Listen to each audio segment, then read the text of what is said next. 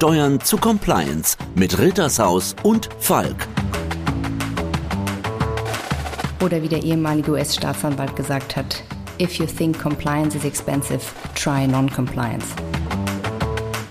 Kennen Sie eigentlich die Steuererklärung, die Sie unterzeichnet haben? Es trifft nicht nur die Großen. Auch ein Mittelständler muss heutzutage dafür sorgen, dass sich alle seine Mitarbeiter an Recht und Gesetz halten, sonst wird es teuer. Willkommen zu unserer Podcast-Serie zu Compliance. No Risk, Think Twice. Warum eigentlich No Risk, Think Twice? Wir haben natürlich ein Thema und beleuchten das aus rechtlicher Sicht und aus steuerlicher Sicht. Und für die rechtliche Perspektive habe ich hier im Studio heute wieder Professor Dr. Ulrich Töthmann von Rittershaus. Herzlich willkommen. Mein Name Dr. Alexander Wünsche, Partner bei Falk. Wenn ich mich auch kurz vorstellen soll, ich bin Partner bei Rittershaus und bin nicht nur im Bereich Compliance tätig, sondern auch im Arbeitsrecht und Gesellschaftsrecht. Und wir würden uns freuen, wenn wir Ihnen auch gerade als mittelständische Unternehmer und Verantwortliche einiges mitgeben können, wie man die Risiken vermeidet, indem man doppelt nachdenkt. Ja, heute wollen wir uns mal ein bisschen mit dem Thema Aufhebung von Arbeitsverträgen beschäftigen. Kommt trotz allem immer noch vor, auch wenn wir im Moment natürlich nicht so sehr viele Fachkräfte haben, aber es gibt immer wieder Gründe, warum man einen Arbeitsvertrag aufheben sollte oder möchte. Und ich glaube, Uli, du hast einen spannenden Fall mitgebracht. Zu mir kam vor einiger Zeit der Geschäftsführer eines Stadtwerks in der Rechtsform einer GmbH. Die hatten 20 Arbeitnehmer und unterlagen aber glücklicherweise keinem Tarifvertrag. Und der hat mir jetzt erzählt, dass er sich von einem langjährigen Arbeitnehmer trennen wollte, der schon seit 23 Jahren für sein Stadtwerk tätig ist. Der Mann sei inzwischen 52 Jahre alt, verheiratet, zwei unterhaltsbedürftige Kinder und verdient 3500 Euro monatlich zuzüglich Weihnachtsgeld. Und der sei bisher eben als einziger technischer Zeichner tätig gewesen für den Bereich Netzplanung mit dem laufenden Ausbau der Gas-, Wasser- und Stromnetz. Und dann habe ich ihn gefragt, ja, und warum möchten Sie sich von dem trennen? Und er sagte, naja, wir haben da so eine grundlegende Umstrukturierung und Reorganisation des Unternehmens. Wir müssen sehen, dass wir wettbewerbsfähig bleiben und Geld sparen. Deswegen haben wir uns entschlossen, den Bereich Netzplanung ganz rauszustreichen aus unserer Organisation. Und wir brauchen dann diesen einzigen Arbeitnehmer, der den Netzausbau gezeichnet und vorangetrieben hat, nicht mehr. Zumal sich das Wachstum der Gemeinde ohnehin in gewisser Weise ab reduziert hat. Das ist arrondiert. Der Ausbau der Versorgungsnetze ist zu einem gewissen Stillstand gekommen und eher zurückgegangen. Und das, was jetzt noch bleibt an Aufgaben in dem Bereich, das können wir gelegentliche Fremdvergaben abbilden. Wir brauchen den Arbeitnehmer letztlich nicht mehr. Das tut mir letztlich auch leid. Aber mir kommt es ja darauf an und ich muss dafür sorgen, dass das Unternehmen im Wettbewerb besteht und die anderen Arbeitsplätze auch gesichert werden. Und deswegen haben wir uns schweren Herzens entschlossen, uns von dem Mann zu trennen das wollen wir aber auf faire Art tun. Und wir können uns auch vorstellen, dass, um die Arbeitssuche zu erleichtern, wir ihn gleich freistellen. Er soll bloß nicht für die Konkurrenz tätig werden. Wie geht man da vor, hat er mich gefragt. Ja, wahrscheinlich sind ja da schon auch einige rechtliche Dinge zu beachten, auch wenn die Absicht, glaube ich, klar geworden ist. Offensichtlich scheint man da auf einem guten Weg auch zu sein. Ich würde trotzdem annehmen, dass man nicht nur einfach das mündlich macht. Das muss man schon in schriftlicher Weise machen.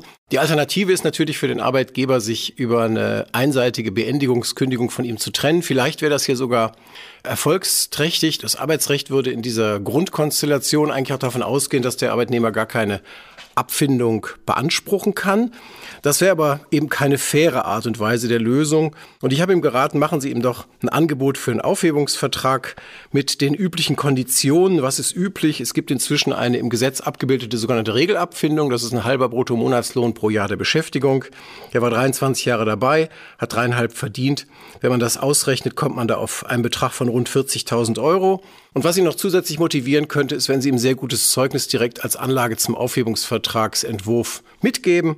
Und als drittes können Sie noch mitteilen, dass Sie ihn sofort freistellen. Wie lang ist die Kündigungsfrist? An die muss man sich aus bestimmten Gründen halten. Die wäre jetzt nach Gesetz 622 BGB, weil er schon so lange dabei ist, sieben Monate. Das heißt, man würde, und so habe ich es ihm geraten, ihm obendrein noch diese Freistellung geben für sieben Monate. Das ist ja auch was wert. Das sind nochmal 24.500 Euro. Im Grunde ist das ja bezahlter Urlaub. Und das hat für beide Seiten Vorteile. Hat für ihn den Vorteil, dass er Freizeit zur Stellensuche hat und sich neu orientieren kann. Der hat sich ja 23 Jahre nirgendwo beworben. Das beginnt damit, dass er sich einen Lebenslauf wieder zusammenstellen muss. Und was ist das ein Arbeitgeber denn für einen Vorteil, so eine Freistellung? Das klingt ja erstmal nach einem schlechten Geschäft. Man zahlt ihm weiter Arbeitslohn und kriegt keine Leistung mehr dafür. Aber wie motiviert ist ein Mitarbeiter, dem ich seine Kündigung in die Hand gedrückt habe? Und die Erfahrung zeigt, gekündigte Mitarbeiter lassen sich oft sowieso krank schreiben, wenn es nicht sogar noch weitergeht. Sie kommen ins Unternehmen und machen schlechte Stimmung gegen den Arbeitgeber. All diesen ganzen Problemen braucht man sich nicht stellen.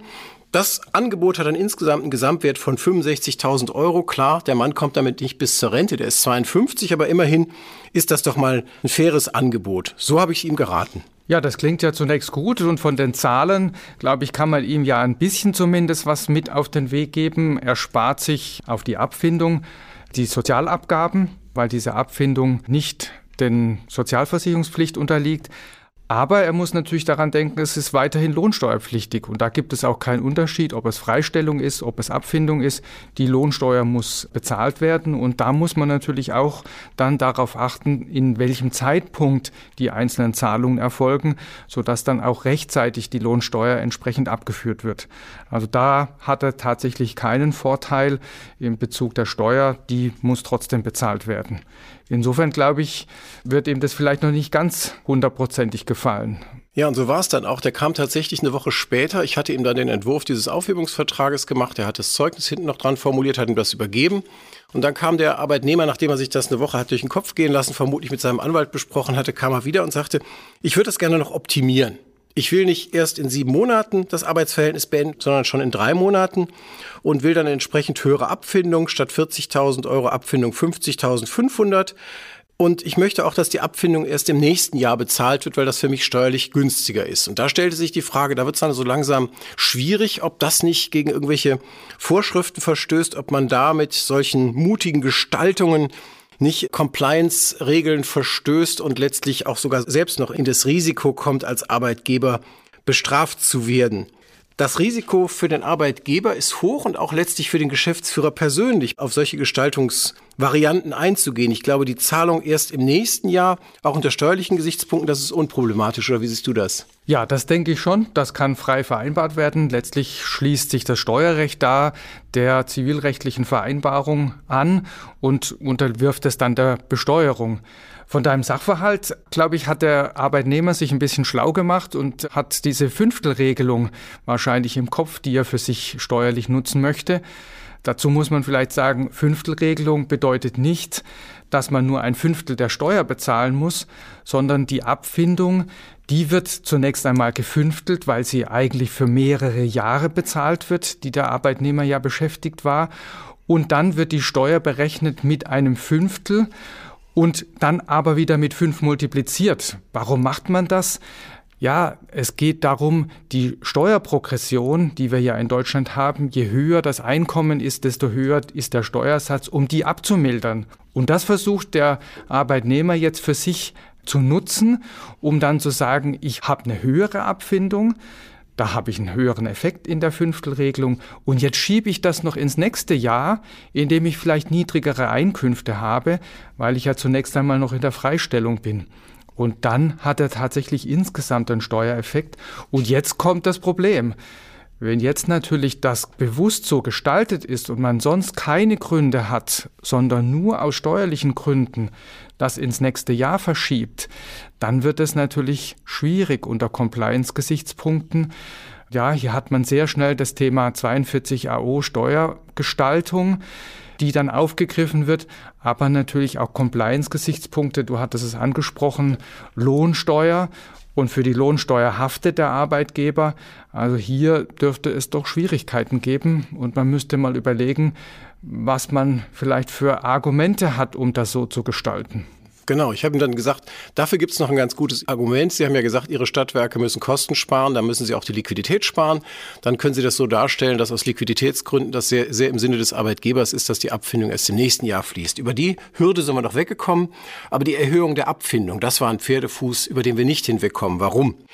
Wenn man sich darauf einlässt als Arbeitnehmer, einen Aufhebungsvertrag zu einem Zeitpunkt abzuschließen, der deutlich vor der vertraglichen oder gesetzlichen Kündigungsfrist liegt, dann bekommt man für diese Zeit kein Arbeitslosengeld. Da liegt der Pferdefuß. Der hätte also, wenn er sich darauf eingelassen hätte, der Arbeitgeber bereits nach drei Monaten statt nach sieben Monaten gesetzliche Kündigungsfrist das Arbeitsverhältnis einvernehmlich zu beenden, dann hätte der Arbeitnehmer vier Monate lang kein Arbeitslosengeld bekommen. Und das kommt auch nicht hinten wieder drauf. Man kriegt nur, der ist jetzt über 50, 15 Monate Arbeitslosengeld, wenn man unter 50 ist, nur 12 Monate Arbeitslosengeld. Und wenn dann Sperrfristen oder Ruhenszeiten dazukommen, dann werden die abgezogen und sind weg, endgültig. Das heißt, er hätte von 15 Monaten vier Monate verloren.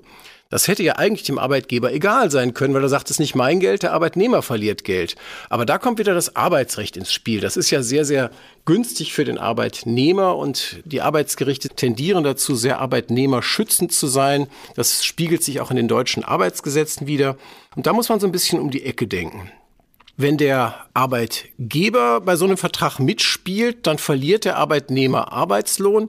Und man geht davon aus, dass der Arbeitgeber wusste, was passiert und deswegen seine Treupflicht dem Arbeitnehmer gegenüber verletzt hat und dann dem Arbeitnehmer gegenüber schadensersatzpflichtig ist aus 280 BGB, das ist die allgemeine Haftungsnorm nach der man wegen sogenannter positiver Vertragsverletzung haftet, wenn man die Interessen sozusagen des anderen missachtet hat. Das deutsche Arbeitsrecht geht davon aus, dass der Arbeitgeber in der aller Regel alles weiß und der Arbeitnehmer unkundig ist und man ihn hier über den Tisch gezogen hat. Also lange Rede, kurzer Sinn. Der Arbeitgeber kommt in die massive Problematik, dass er das wegfallende Arbeitslosengeld dem Arbeitnehmer am Ende ausgleichen muss. Das heißt, er würde die Abfindung bekommen und obendrein nochmal müsste er das Arbeitslosengeld für diese wegfallenden vier Monate dem bezahlen. Das ist natürlich nicht schön. Der zweite Haken, das ist Paragraph 158 Absatz 1 Sozialgesetzbuch dritter Band, eine etwas entlegene Vorschrift, aber da steht's drin.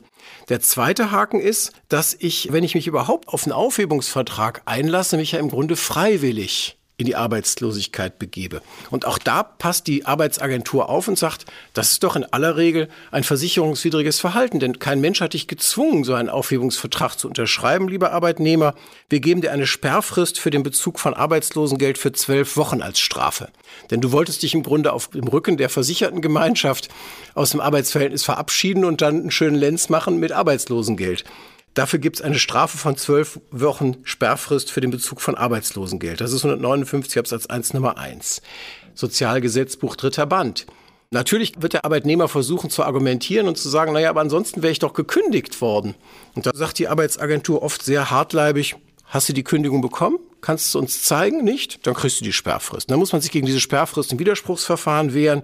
Das ist ein weiter Weg, auch darüber muss also der Arbeitgeber im Vorfeld genau belehren, wenn er sowas macht. Die Praxislösung ist oft, dass man die Angelegenheit dann übers Gericht zieht, über eine Kündigungsschutzklage. Wenn das in dem gerichtlichen Beschluss drin steht, dann hat man kein Problem, dann akzeptieren die Arbeitsämter das. Aber auch da muss man aufpassen, dass das nicht als missbräuchliche Gestaltung am Ende des Tages angesehen wird von der Sozialversicherung. Also es gibt rechts und links überall Haken und Ösen und der Geschäftsführer muss aufpassen. Und wenn er hier gegen Regeln verstößt, besteht die massive Gefahr, dass die Gesellschaft, also der Arbeitgeber selbst, ihn wiederum auf Schadensersatz in Anspruch nimmt. Und das ist dann ein echtes Compliance-Thema, denn nach 43 Absatz 2 GmbH-Gesetz haftet er persönlich, wenn er seine Gesellschaft schädigt. Arbeitsrecht ist tatsächlich kompliziert, stelle ich doch immer wieder fest. Und dann fühle ich mich bei dem Steuerrecht doch ganz wohl zu Hause, auch wenn dann natürlich die Folge wieder ist, wenn zusätzliche Beträge hier geschuldet werden, dass dann auch Lohnsteuer wieder anfällt. Also ganz in unserer Serie und in unserem Motto Think Twice. Auch in diesem Fall muss man das Thema rechtlich und auch steuerlich beleuchten und der Geschäftsführer tut gut daran, entsprechende Verfahren und Dokumentationen zu haben, um sich hier compliant zu verhalten. Vielen Dank, Uli, dass du wieder da warst. Bis ja, vielen Dank, zum Alex. nächsten Mal. Bis zum nächsten Mal.